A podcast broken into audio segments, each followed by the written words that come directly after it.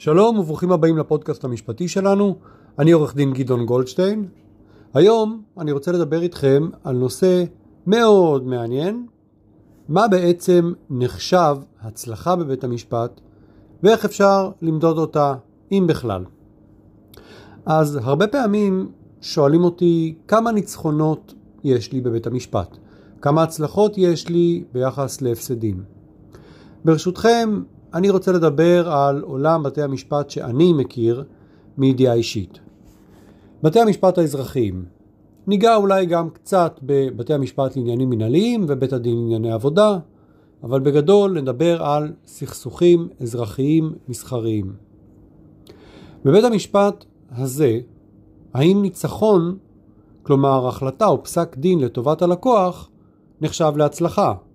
האם הפסד בבית המשפט כלומר פסק דין לרעת הלקוח, נחשב לכישלון. בבית משפט, שבו נדונים סכסוכים אזרחיים, קצת בעייתי, לדעתי, להסתכל על זה במונחים של שחור ולבן. וזה לא רק שיש גם הרבה אפור. לדעתי, עצם הדיון בבית משפט הוא חלק מהסיפור. והוא יכול להיות חלק מההצלחה עבור הלקוח אם ובתנאי שיודעים לנהל את התיק נכון. בעיניי הצלחה זה קודם כל כשהלקוח יוצא מרוצה. ובאמת לאו דווקא הפסד או ניצחון בבית המשפט. וזה לא קלישאה. כי בבית המשפט האזרחי בסופו של יום מדובר בכלי לבירור סכסוכים ולפתרון בעיות. והלקוח שוכר את שירותינו כעורכי דין, כי הוא רוצה שנשתמש בבית המשפט כדי לענות ולשרת הצר... את הצרכים שלו.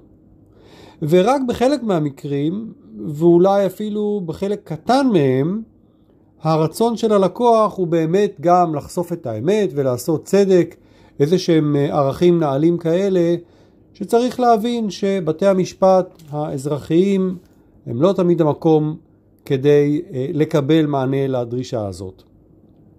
לכן כשלקוחות מדברים איתי במונחים של אשם וזכאי, אז אני מסביר להם בנימוס שאנחנו לא בתיק פלילי ואנחנו לא מחפשים אשמים.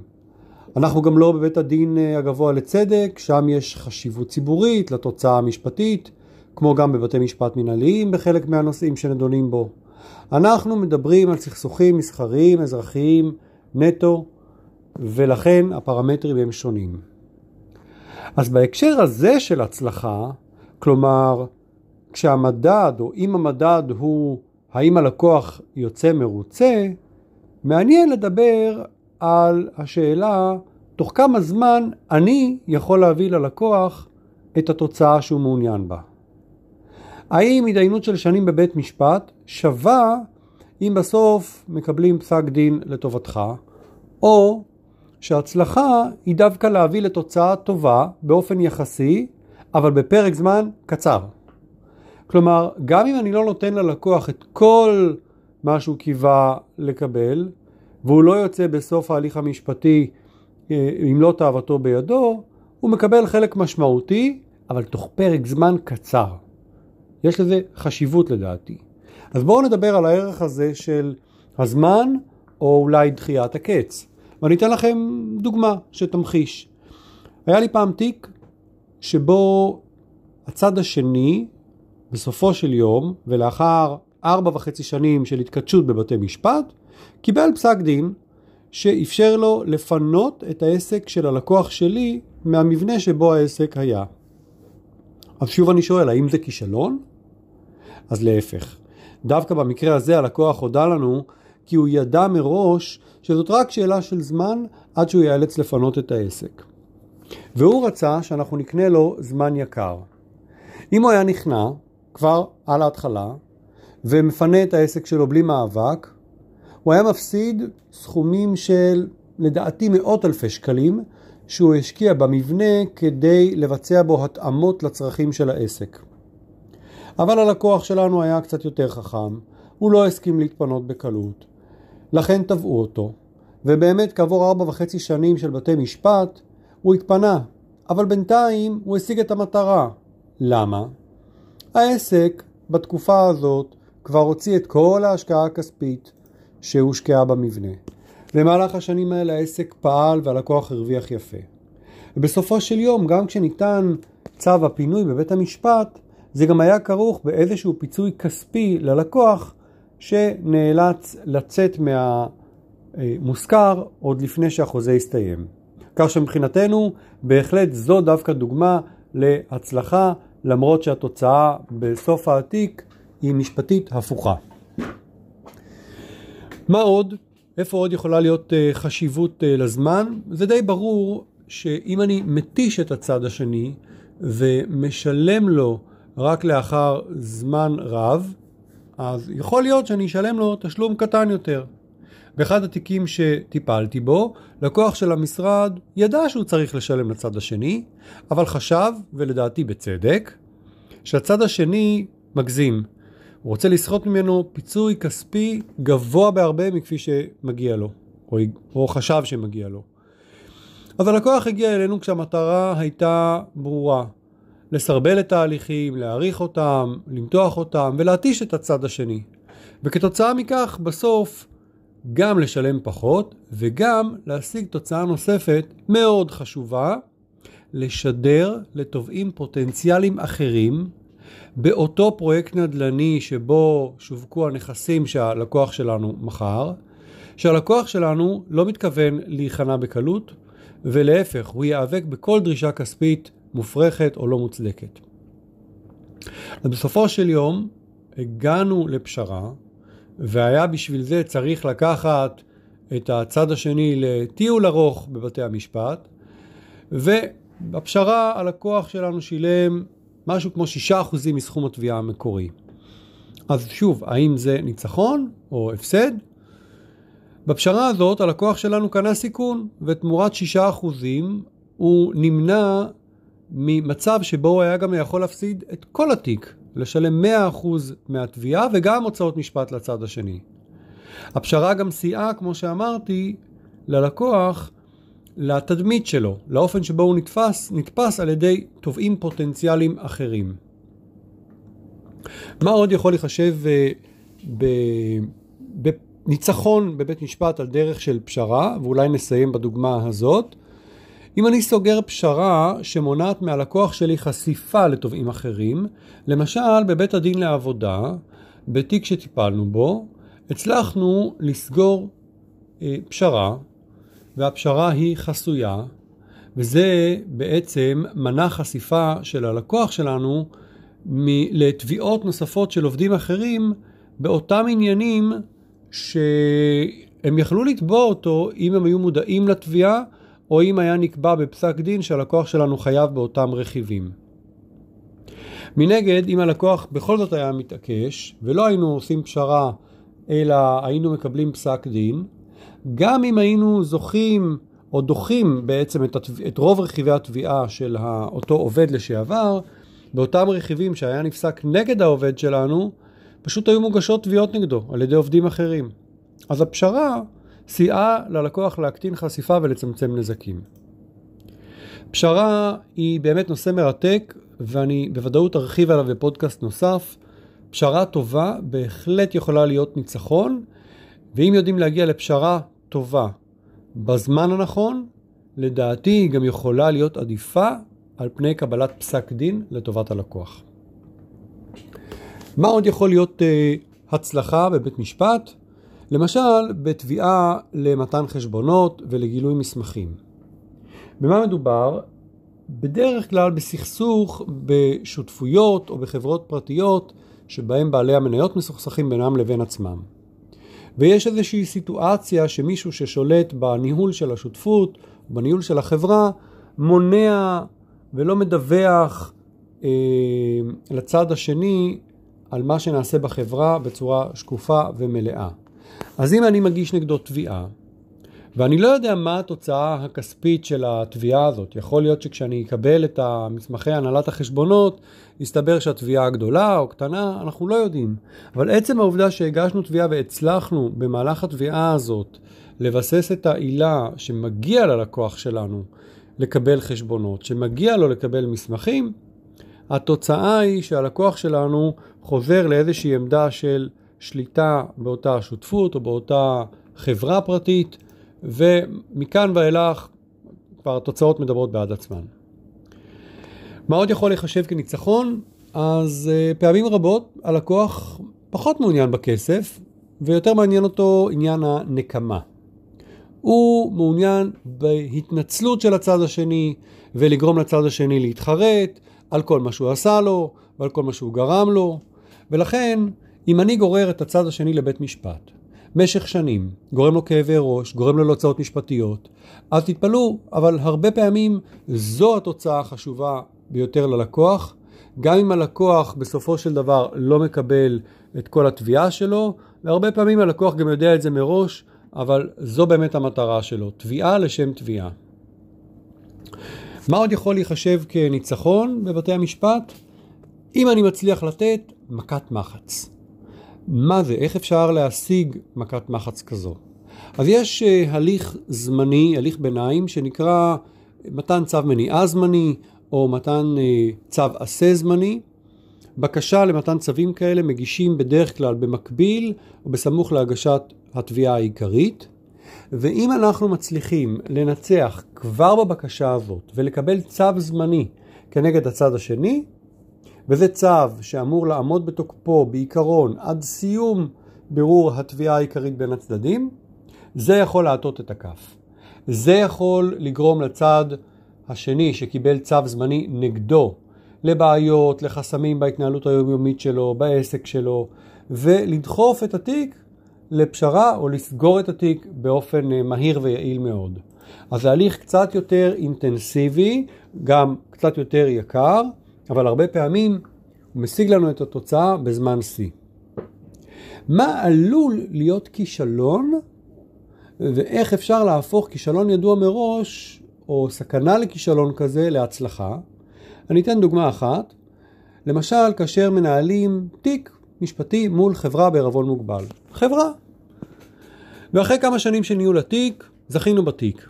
אבל אז מסתבר שאותה חברה כבר עברה שינויים וגלגולים, והיא כבר נמצאת על סף פשיטת רגל, וכנראה גם לא יהיה ממי להיפרע את סכום התביעה, את סכום פסק הדין שנפסק לטובתנו. איך אנחנו מונעים מצב כזה? מעניין לדבר על איזשהו הליך שנקרא עיכול זמני בהקשר הזה. אם אני חכם ואם אני קורא את, ה, את הקלפים מבעוד מועד, אז כשאני מנהל תיק כזה ואני תובע צד שני ומצליח בתחילת ההליך או במהלכו לעכל לו כספים או, לה, או לעכל לו רכוש ונכסים מסוימים שיוחזקו בצד עד סיום התביעה, זאת יכולה להיות אה, נקודת המפתח. זה יכול לאפשר ללקוח שלי לישון בשקט ולדעת שאם וכאשר אני אנצח את התיק, אז יהיה לו גם מאיפה להיפרע. אגב, זה באותה מידה שדיברנו על אותה מכת מחץ, גם עיכול זמני יכול בהחלט לדחוף את הצד השני לפשרה, לגרום לו להבין שהוא כבר בבעיה ולא כדאי לו להמשיך לנהל את התיק הזה. מה יכול להיחשב הצלחה למשל בתיק מנהלי?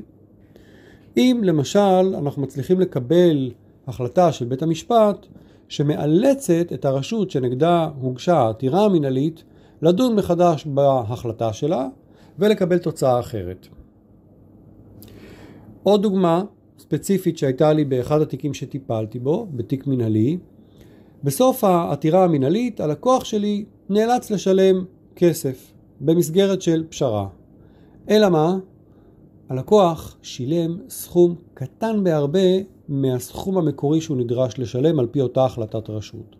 ויתרה מכך, הסכום שהוא שילם בפשרה גם הניב לו תוצאה טובה הרבה יותר מאשר אם הוא היה מקבל פסק דין לטובתו.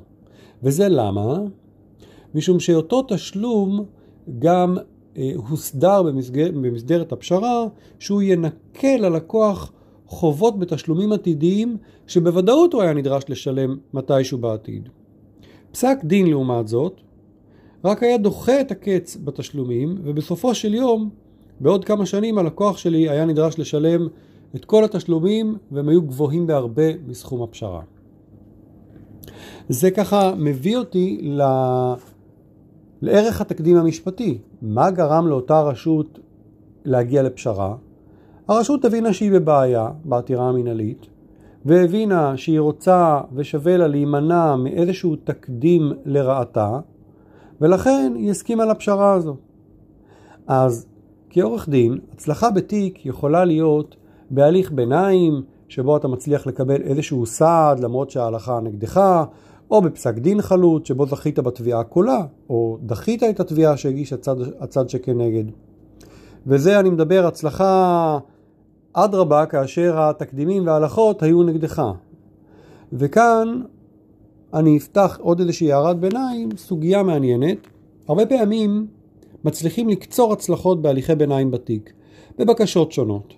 אבל בסוף, בתיק העיקרי דווקא מפסידים ומקבלים פסק דין נגדך. צריך לזכור את זה, וחשוב גם להזכיר את זה ללקוח במהלך הדרך, שהרבה פעמים מתלהב מאותן הצלחות ביניים, כי אולי יכול להיות שכדאי לרכב על גל, גל ההצלחה הזה בבקשות הביניים, ולדחוף את הצד השני לפשרה. כי ההצלחות האלה הן ממש לא ערובה לפסק דין סופי לטובתך. מנגד, אפשר גם להזכיר ללקוח שכשאתה מפסיד בהליכי ביניים, זה לא אומר כלום לגבי התוצאה הסופית. לפעמים יש הליכים, הליכי ביניים, שביניהם לבין הדין שעל פיו נותנים פסק דין בתיק העיקרי, יש קשר רופף מאוד, וגם את זה צריך להזכיר ללקוח. מה עוד יכולה להיות הצלחה? כאן אה, אני אספר לכם שכשיש סכסוך על כספים ועל נכסים במשפחה, ואתה משמש עורך דין של אחד הצדדים ויש מריבה גדולה בין אותם בני משפחה, אז הצלחה היא לאו דווקא להביא לפתרון בבית המשפט. הצלחה היא גם לדעת ולחשוב איך לשמור על המשפחה כמשפחה. וחזרה לקרבה בין אחים, שהרבה פעמים יוצא לנו לראות שהם רבים על עסקים משפחתיים, על נכסים, על סכסוכים, לדעתי זה ערך אמיתי של הצלחה כעורך דין.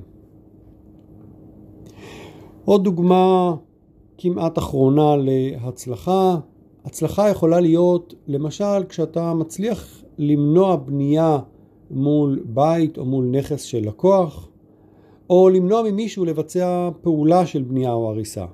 זה יכול להיות בין אם זה סעד זמני ובין אם זה סעד קבוע.